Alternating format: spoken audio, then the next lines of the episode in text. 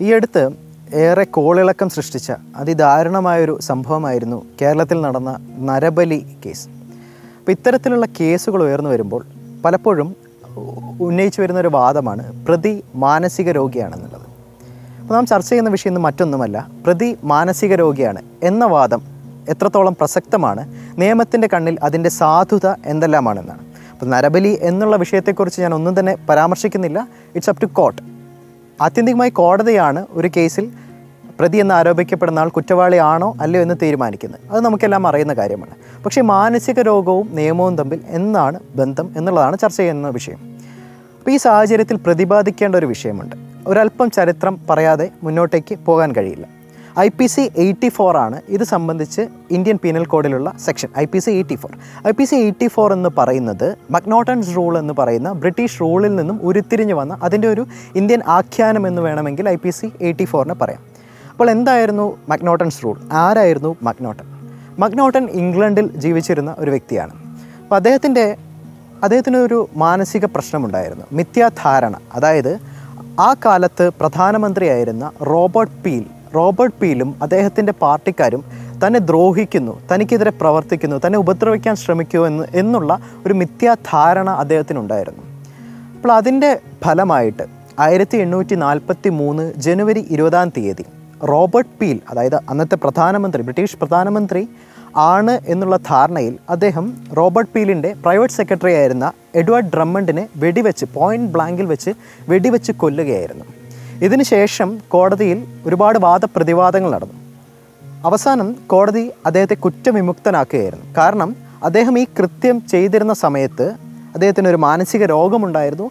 ആ മാനസിക രോഗം കാരണം താൻ ചെയ്യുന്നത് ശരിയാണോ തെറ്റാണോ അല്ലെങ്കിൽ നിയമവിരുദ്ധമാണോ എന്ന് തിരിച്ചറിയാൻ കഴിയുന്നുണ്ടായിരുന്നില്ല. ആയതിനാൽ അദ്ദേഹം കുറ്റവിമുക്തനാക്കപ്പെടുകയായിരുന്നു.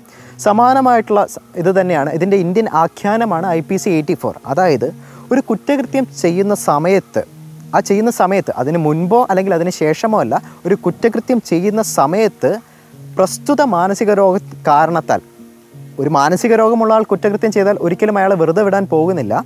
ഒരു കൃത്യ കുറ്റകൃത്യം ചെയ്യുന്ന സമയത്ത് ആ മാനസിക രോഗം കാരണം താൻ ചെയ്യുന്നത് നിയമവിരുദ്ധമോ അല്ലെങ്കിൽ തെറ്റോ ആണെന്ന് മനസ്സിലാക്കാനുള്ള കഴിവ് ഒരു വ്യക്തിക്ക് ഇല്ലാതെ ആകുമ്പോൾ മാത്രമാണ് അദ്ദേഹം കുറ്റം അദ്ദേഹത്തിന്റെ മേൽ ആരോപിക്കപ്പെടാതിരിക്കുക.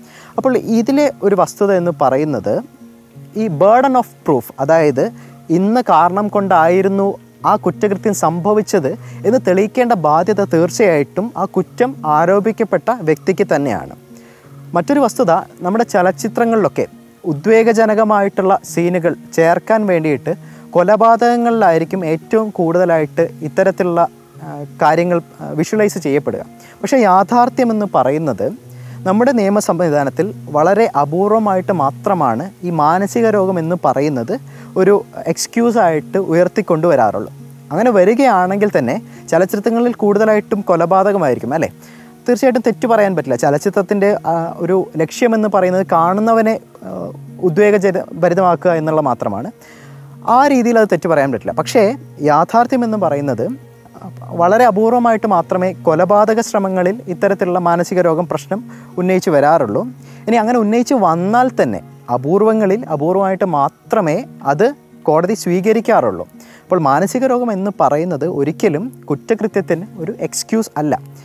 ഒരു ഉദാഹരണം കൂടെ പറയുകയാണെങ്കിൽ ഒരു വ്യക്തി അദ്ദേഹം ഒരു കൊലപാതകം നടത്തി അതിനുശേഷം പോലീസിൽ പറയുകയാണ് ഇങ്ങനെ എന്റെ കക്ഷിക്ക് വക്കീൽ പറയുകയാണ് എന്റെ കക്ഷിക്ക് മാനസിക രോഗമുള്ളതാണ്. അപ്പോൾ മാനസിക രോഗം ഉണ്ട് എന്നിരിക്കെ തന്നെ ഈ വ്യക്തി രാത്രിയാണ് കൊലപാതകം നടത്തിയത്. മറ്റാരും കാണാൻ ഇട ഇടയില്ലാത്തൊരു സമയത്താണ് കൊലപാതകം നടത്തിയത്.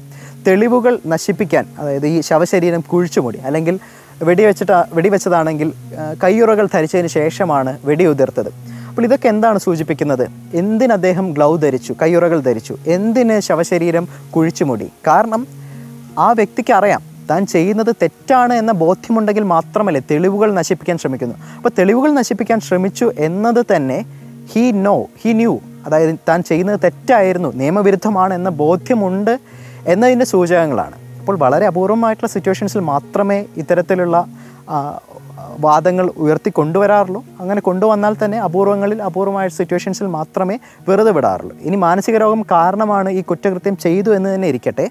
അദ്ദേഹത്തിന് ശിക്ഷ അനുഭവിക്കേണ്ടി വരും. അതോടൊപ്പം തന്നെ ചികിത്സ തുടരുകയുമാണ് ചെയ്യുക.